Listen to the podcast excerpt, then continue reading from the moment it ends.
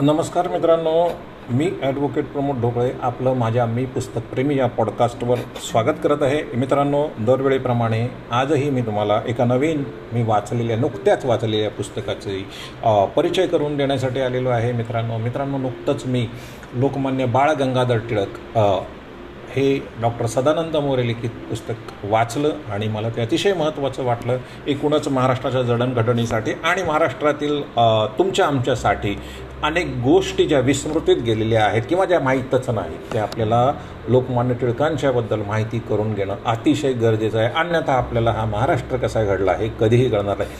तर मित्रांनो ब्रिटिश राजवटीत अखिल भारताचे नेतृत्व करणारे पहिले नेते लोकमान्य बाळ गंगाधर टिळक.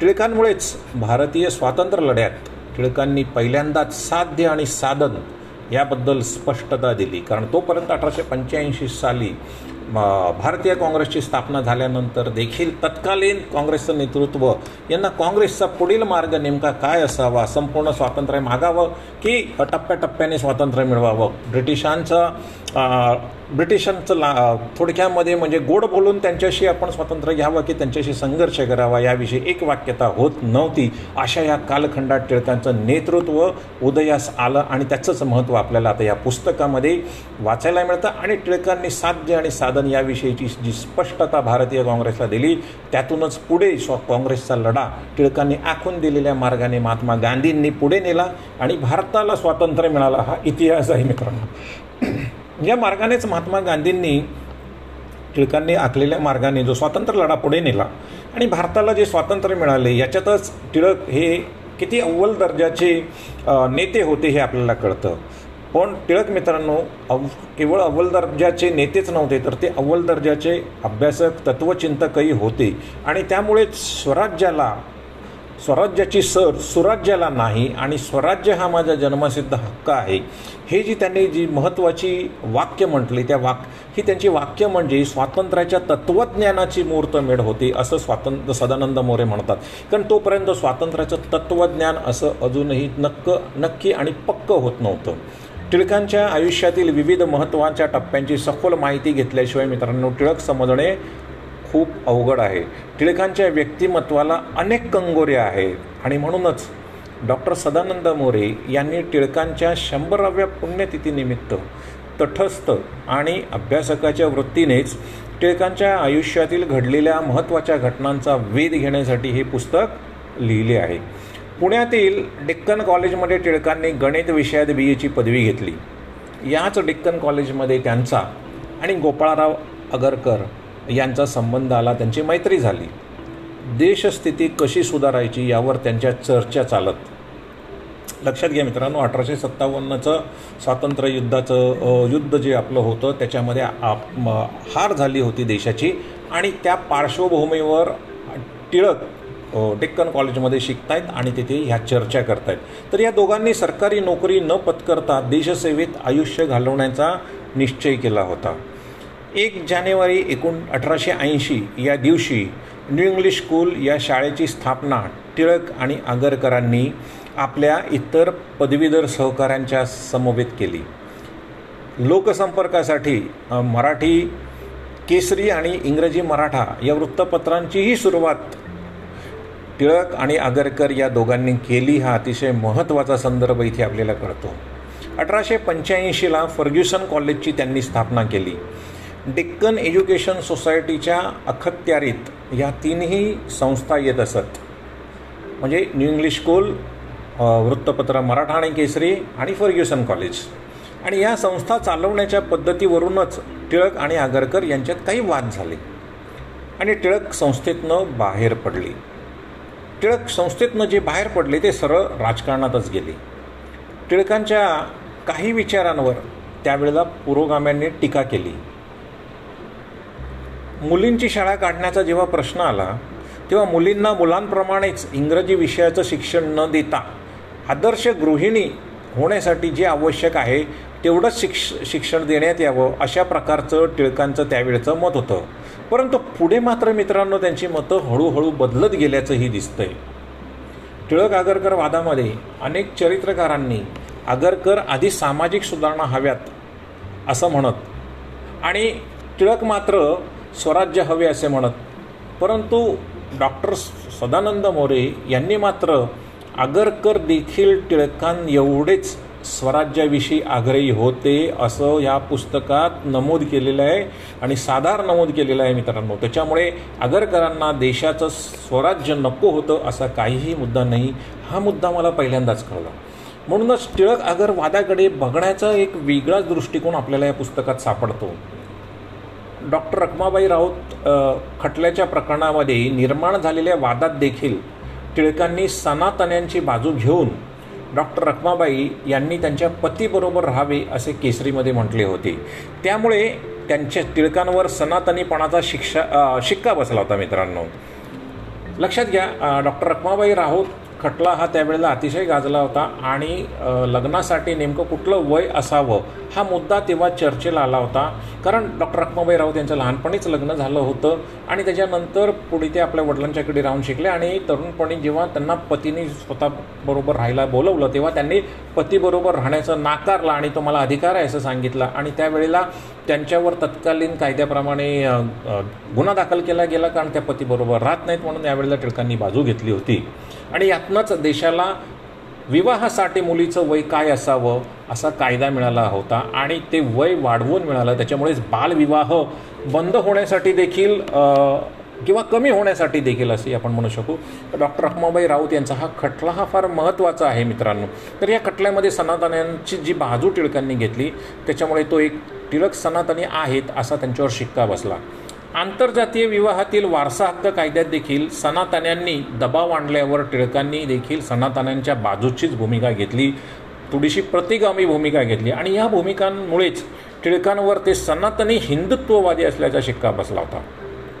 परंतु लक्षात घ्या आगरकर यांच्या मते टिळकांचे अंतरंग सुधारकाचेच आहे आणि लोकानुनयाच्या फाजील आहारी जाऊन दुर्धारकांचा त्यांनी जणू बुरखा पांगरला आहे असं त्या डॉक्टर सदानंद मोरे म्हणतात. कारण आगरकरांनी असं स्पष्टपणे सांगितलं की टिळकांचे अंतरंग सुधारकाचे आहेत परंतु तत्कालीन स सनातन सनातन्यांच्या बरोबर त्यांना संघर्ष टाळायचा होता कारण त्यांचं मोठं उद्दिष्ट हे स्वराज्य होतं. म्हणूनच त्यांनी अशी भूमिका घेतली असावी असं स्वतः दस्तूर खुद्द आगरकर गो यांनीच म्हटलेलं आहे. लेखक डॉक्टर सदानंद मोरे मात्र टिळक हे हिंदू राष्ट्रवादी किंवा हिंदू वर्चस्ववादी कधीही नव्हते असं ठामपणे म्हणता म्हणतात. आणि तसा चोख पुरावाही ते या पुस्तकात देतात. छत्रपती शाहू महाराज यांच्या वेदोक्त प्रकरणात देखील टिळकांनी घेतलेली भूमिका ही वादग्रस्तच ठरली. सनातन्यांना साथ देणारीच ठरली होती. कोल्हापूरच्या ब्रह्मवृंदांनी शाहू महाराज शूद्र असल्यामुळे त्यांना वेदांचा अधिकार नाही असं म्हटले. त्यावेळेला टिळकांनी या कोल्हापूरच्या ब्रह्मवृंदाची बाजू केसरीमध्ये घेतली आणि यातून शाहू महाराज आणि टिळक यांचे संबंध बिघडले ते बिघडलेच. केसरी वृत्तपत्रातून टिळकांनी अनेक सामाजिक प्रश्नांवर कठोर भूमिका घेण्यास सुरुवात केली. सरकारला प्रश्न विचारण्यास ते कधीही कचरले नाहीत. अठराशे सत्त्याण्णवला पुण्यात प्लेगची साथ आली होती. त्यावेळेस केसरीमधून त्यांनी लोकप्रबोधन तर केलंच परंतु सार्वजनिक आरोग्याचे नियम न पाळणाऱ्या लोकांची जाहीर कान उघडणी देखील केली. कमिशनर रँडच्या परिस्थिती हाताळण्याच्या पद्धतीवर देखील त्यांनी कडाडून टीका केली होती. याच रँडचा चाफेकर बंधूंनी पुढे जाऊन खून केला हे आपल्याला माहिती असेलच. परंतु टिळकांचा या रँडच्या खुनामध्ये हात होता याचा कुठलाही पुरावा इंग्रजांना कधीही मिळालेला नाही. सरकारचे डोके ठिकाणावर आहे काय आणि राज्य करणे म्हणजे सोडवणे नव्हे हे त्यांचे त्या विषयावरचे गाजलेले अग्रलेख सहा जुलै आणि तेरा जुलै अठराशे सत्त्याण्णवच्या केसरी अंकामध्ये आले होते. लक्षात घ्या अतिशय महत्त्वाचे हे अग्रलेख आहेत. या अग्रलेखावरून लेखावरूनच ब्रिटिशांनी त्यांच्यावर राजद्रोहाचा खटला. इंडियन पिनल कोडच्या कलम एकशे चोवीस खाली भरला. आणि त्यांना अठरा महिन्याच्या तुरुंगवासाची सजा झाली. मित्रांनो लक्षात घ्या हे तेच कलम आहे जे कलम आजही आपल्या देशामध्ये सरकारविरुद्ध बोलणाऱ्या माणसावर लादलं जातं आणि त्याला तुरुंगात टाकलं जातं. आणि हे कलम आज कालबाह्य झालेलं आहे आणि हे खरं काढून टाकण्याची गरज आहे असं माझं वैयक्तिक मत आहे. तर मित्रांनो टिळकांवर त्याच एकशे चोवीस कलमाखाली देशद्रोहाचा खटला भरला आणि त्यांना त्यावेळेला अठरा महिन्याच्या तुरुंगवासाची सजा ब्रिटिश सरकारने केली. अठराशे पंच्याण्णवच्या डिसेंबर महिन्यात पुणे येथे काँग्रेसचं मोठं अधिवेशन भरलं होतं. त्यावेळेस अध्यक्ष सुरेंद्रनाथ बॅनर्जी यांचं मोठं स्वागत केलं गेलं. शिवजयंती उत्सवालाही टिळकांनी मोठ्या प्रमाणातच सुरुवात केली होती. पंधरा एप्रिल अठराशे शहाण्णवला रायगडावर शिवजयंती त्यांनी साजरी केली. इंग्रजी राजवटीविरुद्ध लोकांनी या उत्सवांच्या दरम्यान येऊन प्रबोधनात्मक कार्यक्रम करावे अशी त्यांची शिवजयंती उत्सव आणि गणेशोत्सवामागची भूमिका होती असं मोरे म्हणतात. सध्याच्या शिवजयंती किंवा सध्याच्या गणेश गणेशोत्सवामागची जर भूमिका आपण जर बघितली तर इथे प्रबोधन कुठेही नसतं आणि अतिशय कंठाळी अशा भूमिका असतात आणि विविध प्रकारच्या लोकांना त्रास होणाऱ्याच असतात. या पार्श्वभूमीवर टिळकांना समजून घेणं खूपच महत्त्वाचं आहे. मित्रांनो लोकहितवादींनी महाराष्ट्राला उभे केले रानडेंनी त्यांना चालायला लावले तर टिळक यांनी त्यांना धावते केले. महाराष्ट्राच्या जनजागृतीबद्दलचं असलेले हे महत्त्वाचं निरीक्षण सदानंद मोरे यांनी या पुस्तकात लिहिलं आहे. लक्षात घ्या लोकहितवादींनी महाराष्ट्राला उभे केले रानडेंनी चालायला लावले आणि टिळकांनी त्यांना धावते केले. टिळकांना काँग्रेसमधील जहाल पक्षाचा प्रणेता म्हणून ओळखलं जात. मवाळांवर कुरघोडी करून त्यांनी मिळवलेला काँग्रेसचा ताबा. हा त्यांच्या आयुष्यातील अतिशय महत्त्वाची संघर्ष आणि महत्त्वाची घटना आहे. एकोणीसशे सातमध्ये सुरतेला काँग्रेसचं अधिवेशन झालं असता फिरोजशाह मेहता यांच्या गटाशी त्यांनी संघर्ष केला आणि ते काँग्रेसमधून एकोणीसशे सात साली बाहेर पडले. परंतु काँग्रेसच्या बाहेर असूनही त्यांची लोकप्रियता कणबरही कमी न झाली नाही उलट ती अख्ख्या देशभर वाढत गेली. एकोणीसशे आठ ते एकोणीसशे चौदा या काळात मंडालेतील तुरुंगवासाची सजा ते भोगत असल्याने टिळक काँग्रेसपासून दूर होते. त्यानंतर थेट एकोणीसशे सोळाला लखनौमध्ये त्यांनी काँग्रेसचे अध्यक्षपद भूषवलं. अर्थात एकोणीसशे सोळाला टिळकांना काँग्रेसचं अध्यक्षपद देण्याशिवाय काँग्रेस पुढे दुसरा कुठलाही पर्याय नव्हता कारण टिळकांच्या तोडीचा नेता त्यावेळेला भारतात नव्हताच. दरम्यानच्या काळात सामाजिक कार्यात आणि राष्ट्रीय चळवळीमध्ये आपल्या जहाल भूमिकेने आणि स्वराज्यासाठी स्वराज्यासाठीचा आग्रह यामुळे त्यांना जनमानसात अतिशय जवळचं असं स्थान मिळालं होतं. गांधींचं महत्त्व टिळकांनी ओळखलं होतं. काँग्रेसमध्ये गांधींना गांधींनी सहकार्याची भूमिका घेतली. आणि त्याच्यामुळेच गांधींचं महत्त्व देखील टिळकांना त्यावेळेलाच कळलं होतं. देशाचे दुर्दैव या केसरीतील अग्रलेख आणि इतर स्फुटलेखांसाठी बावीस जुलै एकोणीसशे आठला त्यांना सहा वर्षाची तुरुंगवासाची शिक्षा ठोठावण्यात आली होती. त्यावेळी मुंबईतील गिरणी कामगारांनी सहा दिवसांचा संप पुकारला होता आणि मुंबई बंद ठेवली होती. टिळकांचा मूळ पिंड कायदेबाजाचा त्यांनी आपला बचाव स्वतःच केला. स्वतःच्या बचावार्थ त्यांनी केलेलं भाषण अत्यंत स्फूर्तिदायक आणि बेडर होतं.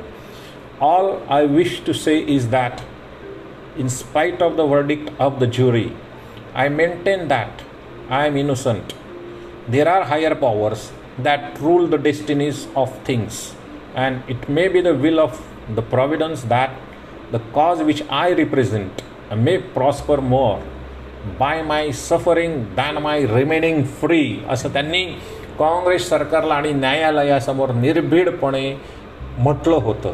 हे त्यांचं भाषण हे इतिहासामध्ये अतिशय गाजलेलं भाषण आहे जे त्यांनी न्यायालयामध्ये कोर्टाला छातीवर हात ठेवून सांगितलं होतं. काही अटींवर सरकार त्यांचे त्या सहा वर्षाच्या तुरुंगवासातून सुटका करायला देखील तयार होतं. परंतु अशा पद्धतीने अटी स्वीकारणं आणि सुटका करून घेणं म्हणजे आपल्याच हाताने आपल्या जीवन कार्यावर हरताळ फासणे आहे. मी केवळ स्वतः करता किंवा कुटुंबाकरता जगत नसून सदैव लोकसेवेचे कर्तव्य बजावत आलो आहे असे म्हणत त्यांनी सरकारने दिलेली माफी नाकारली आणि कुठल्याही अटी स्वीकारायचं टाळलं आणि अतिशय निर्भीडपणे ते तुरुंगवासाला सामोरे गेले. मंडालेच्या तुरुंगवासात त्यांनी लिहिलेला गीतारहस्य हा ग्रंथ म्हणजे त्यांच्या जीवनाचेच तत्त्वज्ञान आहे असं लेखक डॉक्टर सदानंद मोरे म्हणतात. कर्माच्या फळाची आशा न धरता लोकसंग्रहासाठी ते कर्तव्यबुद्धीने काम करत राहायचे आणि निष्काम कर्मयोग असा निष्काम कर्मयोग टिळक आयुष्यभर जगले असं लेखक नमूद करतात. एक ऑगस्ट एकोणीसशे वीसच्या पहाटे त्यांचं निधन झालं. रंगूनपासून लाहोरपर्यंतच्या व काश्मीरपासून कन्याकुमारीपर्यंतच्या हजारो लोकांचं प्रेम लाभलेल्या महाराष्ट्राच्या या नरकेसरीने देशाच्या स्वातंत्र्य लढ्यात दिलेलं योगदान केलेला त्याग आणि संघर्ष वाचताना डोळ्याच्या वाचकांच्या डोळ्याच्या कडा पाणावल्याशिवाय राहत नाहीत मित्रांनो. टिळकांच्या मृत्यूने भारतीय स्वातंत्र्य लढ्यातील एका युगाचा अस्त झाला होता आणि नव्या गांधी युगाचा उदय देखील. देशाचा इतिहास अभ्यासताना टिळकांना टाळून कुणालाही पुढे जाता येणार नाही एवढं प्रचंड योगदान त्यांनी दिलं आहे. त्यासाठी टिळक नेमकेपणे समजून घेण्यासाठी हे पुस्तक महिलाचा दगड आहे. डॉक्टर सदानंद मोरे यांनी लिहिलेलं टिळक चरित्र कायमच जिज्ञासूंना वाचकांना आणि महाराष्ट्राच्या इतिहासाचा अभ्यासकांना मार्गदर्शक ठरणार आहे. धन्यवाद मित्रांनो. मी ॲडव्होकेट प्रमोद डोगळे आपला निरोप घेत आहे. पुन्हा भेटूया अशाच एखाद्या पुस्तकाची ओळख करून घेण्यासाठी.